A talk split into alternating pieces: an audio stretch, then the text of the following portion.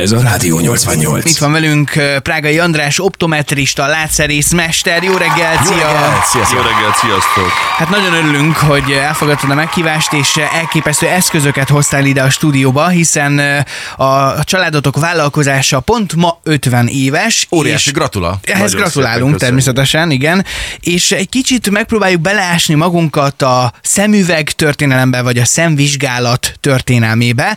Először nézzük már meg, hogy miket hoztál ide a stúdióba, mert elképesztő eszközök vannak itt. Hozzá pedig gyorsan, zárójelesen, hogy a Facebookon meg is lehet nézni, és Instán is a képeket, amikről most fogunk beszélni, mert itt tényleg az élő történelem került fel az asztalunkra, rengeteg minden van itt. Nagyjából a legrégebbi eszköz, amit hoztam, az egy csíptető, ez kb. 100 éves lehet, ezt még a Sandberg optika készítettem, ami egy szegedi optika volt, ha nem emlékeztek rá, semmi baj, ugyanis ezt még régen privatizálták így a 10-20-as években. Talán ez a legrégebbi, de hoztam ide lornyont, régi dioptriamérőt.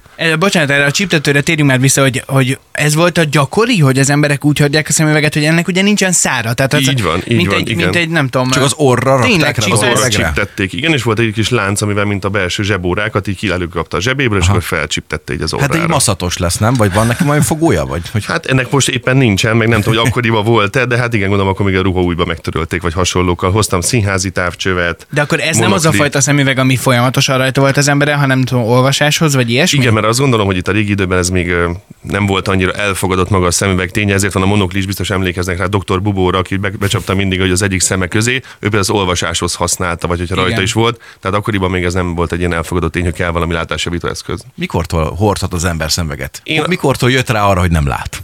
Ja, igen, ha a kérdésre visszamegyünk, az első írásos emlék az Nero császár smaragdjáról hallható vagy olvasható, amikor is ő a gladiátor játékokon egy zöld színű smaragdon keresztül nézte az ütközetet meg a mérkőzéseket, mert ő több mint valószínű rövidlátó lehetett, és azon keresztül ugye neki sokkal élesebb lehetett a képe. Azt a mindenit. És ezt olvastam, tehát ez biztos tény, hogy innen megyünk vissza. Aha. Azért az, hogy manapság már odáig fejlődött a technológia, hogy akár nem is tudom, szemműtétekkel szinte 100%-os pontosságú látást tudnak varázsolni embereknek, meg tényleg olyan szemüveg költemények vannak, hogy ez most már nem csak és kizárólag funkcióban, hanem mint kiegészítő, mint divat kellék is jelen van az emberek életében. Azért itt nagyon komoly fejlődésen kellett keresztül menni ennek az egész iparágnak, és gondolom én nem annyira régóta lehet, vagy én azt tippelem, hogy nem olyan nagyon régi technológia, például az is, amit itt emlegettem, hogy én házzal meg templommal találkoztam ebbe a digitális kis, nem tudom mit mér ez a műszer, mert mindjárt elmeséled pontosan, miért pont ház, meg templom, meg ilyesmi, vagy ott miért kell belenézni ebbe a valamibe egyáltalán? Igen, igazából az mindegy, hogy abban mi van, hogy ház, hőlégballon, kis autó, vagy éppen bár hőlégballon, vagy bármi más, ugye ezt refraktométernek hívják, ez a szem fénytörését vizsgálja és méri le. Az elve ugye az, hogy arról a képről egy infravörös képet vetít a szemedre, azt a ruhártyádra, ami onnan visszaverődik, az felfogja a gép, összehasonlítja az eredeti képet, meg a szemedről visszaverődő torzult képet, és ebből ugye kiszámolja, hogy milyen dioptria cilinder kellene ahhoz, hogy az ugyanazt a korrekt eredeti képet helyreállítsa. És tehát ugye, ez megmondja azt, amit utána egyébként, akkor miért kell, hogy még utána lencséket pakolgatok a szemünk elé? Nagyon jó a kérdés, ez egy objektív mérőműszer, és nyilván ugye nem veszi azt figyelembe, hogy a szem páros szerv, van mögötte egy látópálya, van mögötte egy agy, az agy mennyire plastikus, rugalmas, és mennyire jól tud korrigálni, és ugye emiatt kell a korrekciót meg. Tehát, hogy azt gondolom, hogy ha azt beraknám a szemed elé, amit a géppel kimérek, az ajtón nem mennél ki. De tényleg csak nagyon nagyban segíti. Igen, segít, illetve gyorsítja magát a vizsgát folyamatát. Tehát megvan az irány, hogy merre kell. Így van, tökéletes, ez nagyon igen. És régebben ezzel nyilván nem foglalkoztak, tehát hogyha valaki azt mondta, hogy rosszul látok, akkor tessék, itt van, vedd föl, ezzel jó, nem, akkor másikkal. Igen, pluszos, mínuszos, elindultak valamilyen irányba, de az, hogy akkor cilinder kell, esetleg prizma kell, vagy bármi, úgyhogy ez nyilván ez a technika fejlődése nagyjából egy ilyen 30-40 éve robbanásszerűen fejlődött. De hogy beszéltünk már a műtétekről, amikor rájöttek arra, hogy a szemegnyitó szürkehályog műtétet hogyan is kellene, milyen irányba kellene elmenni, ez az első világháborúban volt, amikor egy repülőgép pilótának a szemébe belecsapodott egy icipici plexi darab, és rájöttek arra, hogy azt nem merték kivenni, de rájöttek arra, hogy nem okozott semmit, nem lökte ki a szervezet, úgyhogy igazából a szembeültethető műveltséget. De látott továbbra is ez a pilóta? Látott továbbra is. Csú. Nem tudom, hogy is mondja a periféria, vagy hova landolt, de lényeg az egészben, hogy nem lökte ki a szervezet, rájöttek arra, hogy lehetne a szembe építeni ilyen lencséket. De régen a szürkehályogot például úgy távolították el, hogy egy forró tűvel kilökték a megkeményedett szemlencsét, de tudok mondani még ilyeneket, úgyhogy ez egy humánusabb megoldás, mert elgondolkoztak a cseréjén, nem csak azon, hogy... Kérem mindenkit, vegye le a reggeliét, és akkor András, tessék, mentél lát ki. Hoztál ilyen Gina Lollobrigidás, nem tudom, ki ez? Susan Boyle, vagy ki ez? De nagyon jó, igen, ez egy... Ez egy légy szemeg. De egyébként most sem lenne egyébként annyira divat ellen menne, vagy nem mennénk annyira divat ellen, hogyha ezt valaki viselni, ez igen, Sophia Loren vagy a Gina Lollobrigida, az is nagyon jó. jó, ez kb. Egy 50 éves szemüveg, egy napszemüveg keret. Úgyhogy ezek, amiket hoztunk, de hoztunk ilyen igazi szódásüveg szemüveget, már ilyen lencséget egyébként nem is nagyon gyártanak. Ez, amit mindenki annak hív, ez egy ilyen -13, 4, 5 körül van. Jézusom! Akkor ez a legyező forma, amit majd megnézhetnek a kedves hallgatók, ez is például egy szemvizsgáló eszköz volt, na most hát már nem így dolgozunk, meg így teregetjük, úgyhogy... Oké, az, hogy a szemüvegek nem csak funkciójában használatosak, hanem divat kiegészítő lett, ez mikor indult el igazából? Vagy mikor kezdtek el az emberek azzal foglalkozni, hogy ez nézzen ki jól, hogy legyen vékonyabb a lencse, hogy ne úgy nézzen ki valaki, hogy 3-szor kisebb a szeme, mint egyébként, hogyha látja, hogyha veszi a szemüveget. Tehát mikor indult el ez a fajta folyamat? Ennek hál' Istennek a részes lehettem, mert emlékszem, hogy én általános iskolában nagyjából mondjuk egy 30 éve, akkor még ez ciki volt. Nekem nem volt pont szemüvegem, mert szemüveggel foglalkoztam, és igazából engem nem zavart pont, hogyha valaki szemüveges volt az osztályteremben, de tudom, hogy akkor nagyon sokan levették, meg ciki, tehát tényleg, hogy akkoriban ez ciki volt.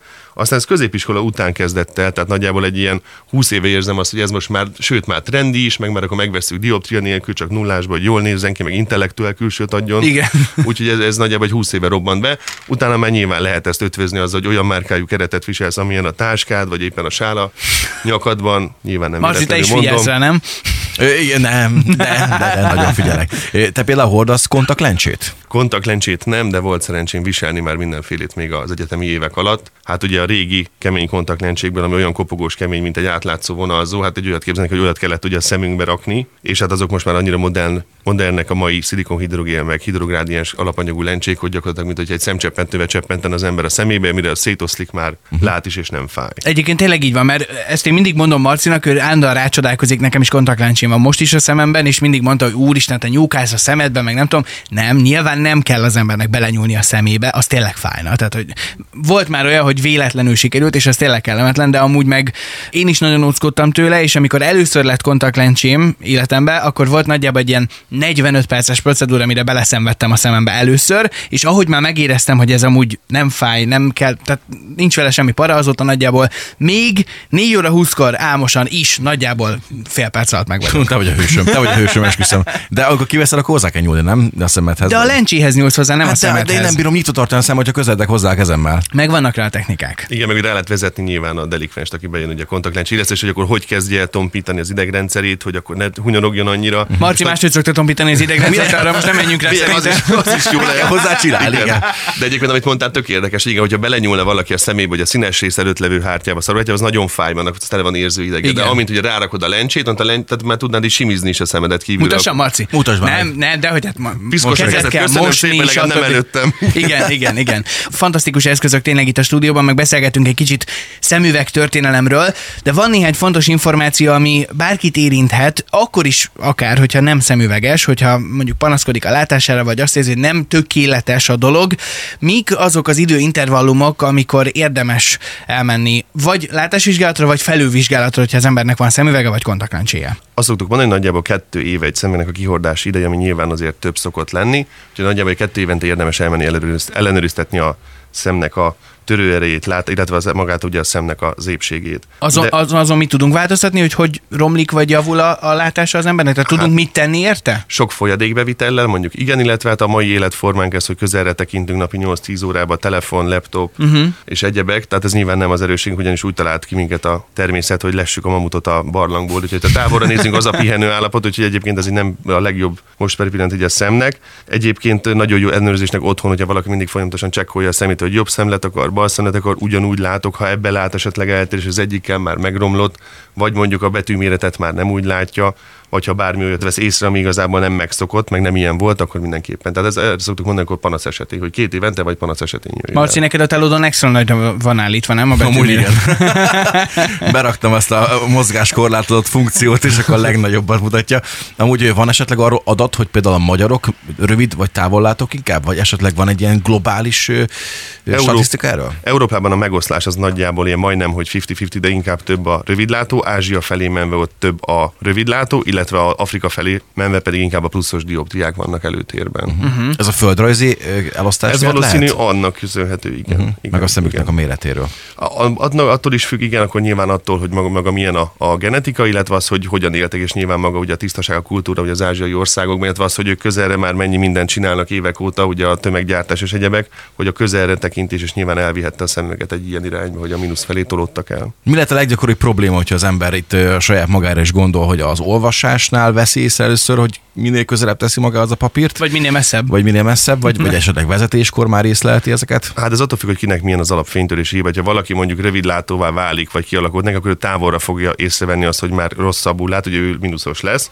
És hát sajnos ugye mindenkit el kell szomorítanom, hogy ez a nagyon csúnya latin szó, presbiópia, még csúnyában hangzik magyarul, ez az öreg szeműség, ami sajnos mindenkit ilyen 40-45 éves kora környékén el fog érni, akkor pedig azt veszi észre, hogy már nem tudja közel tartani a könyvet, újságot, telefont, hanem hogy messzebb kell rakni. Uh-huh. Tehát ez nem az van, hogy esetleg kialakul, hanem ez szinte garantált, hogy mindenkinek. Ez, amit mondtam, ugye ez az olvasó szemüveges, ez biztos, hogy kialakul. Uh-huh. Igen. Világos. A többire meg nyilván van genetikai hajlam, környezeti ráhatás, egyebek. Tehát az... Hogyha valaki mégis inkább szemüveg és nem kontaktlencse, valószínűleg ebből van több, vagy én azt tippelném, akkor van valami praktika, hogy lehet sokáig megóvni a szemüvegnek az épségét? Mert nyilván én ezt bevallom, ez velem is előfordul, hogyha éppen szemüveg van rajtam, hogy koszos lesz, nincs más nálam, és akkor póló aljával szépen igényesen megtörölgetjük, vigyázva rá, de hát nem, én azt tippelem, hogy nem ez a legjobb megoldás. Igen, a legjobb még ennél, hogyha az ingújnak a végével, amiben van két gomb, és akkor az, amíg rá is karcolsz. Nyilván azért kérdezem, hogy hoztam egy szép szarvas bőrdarabot, ez is egy nagyjából 30 éves, régen ezzel tisztítottuk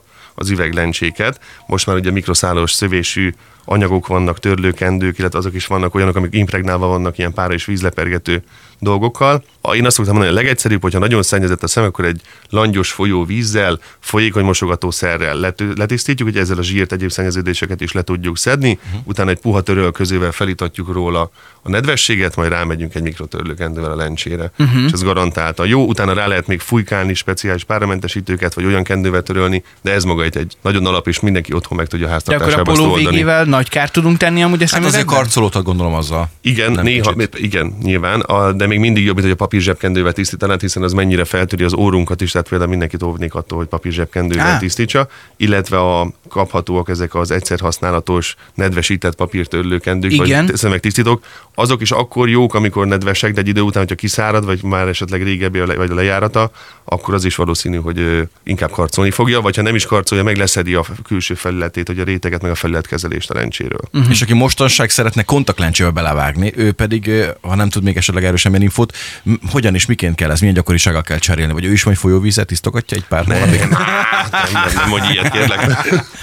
Nem, ugye nyilván, hogyha valaki szeretne kontaktlencsét, bemegy egy megfelelő üzletbe, és ott ugye van egy alapvizsgálat, ami alapján megtudjuk azt, hogy neki milyen a könyvtermelése, milyen a könyv minősége, milyen a szemének a görbülete, átmérjük, tervezünk egy lencsét, utána visszajön a második alkalommal, amikor maga megtörténik a betanítás, meg ugye a felhelyezés, utána pedig van egy kontroll, tehát ez egy 3 lépcsős folyamat, nem egyszerű, de nyilván azért tudni kell, hogy ez egy olyan privát intim higiénia a kötőhártya, hogy azt nyilván senki nem szeretné, hogyha így ellenne kapkodva vagy hamarkodva, és nyilván kellő fontosságú is ennek a betartása ezeknek a szabályoknak, amiket nyilván ott mondok el. Uh-huh. Andris, még egyszer gratulálunk nektek, nagyon-nagyon sok sikert kívánunk a folytatásban, és köszönjük szépen a kis betekintést így a történetben. Még egyszer, ha valaki esetleg nem látta volna, Facebookon, Instán ott vannak a fotók, hogy milyen csodákat hozott nekünk Andris ide a stúdióba. Hálásan köszönjük, és akkor nektek jó ünneplést a mai napra. Nagyon szépen köszönöm. Köszönjük szépen. Sziasztok. Rádió 88.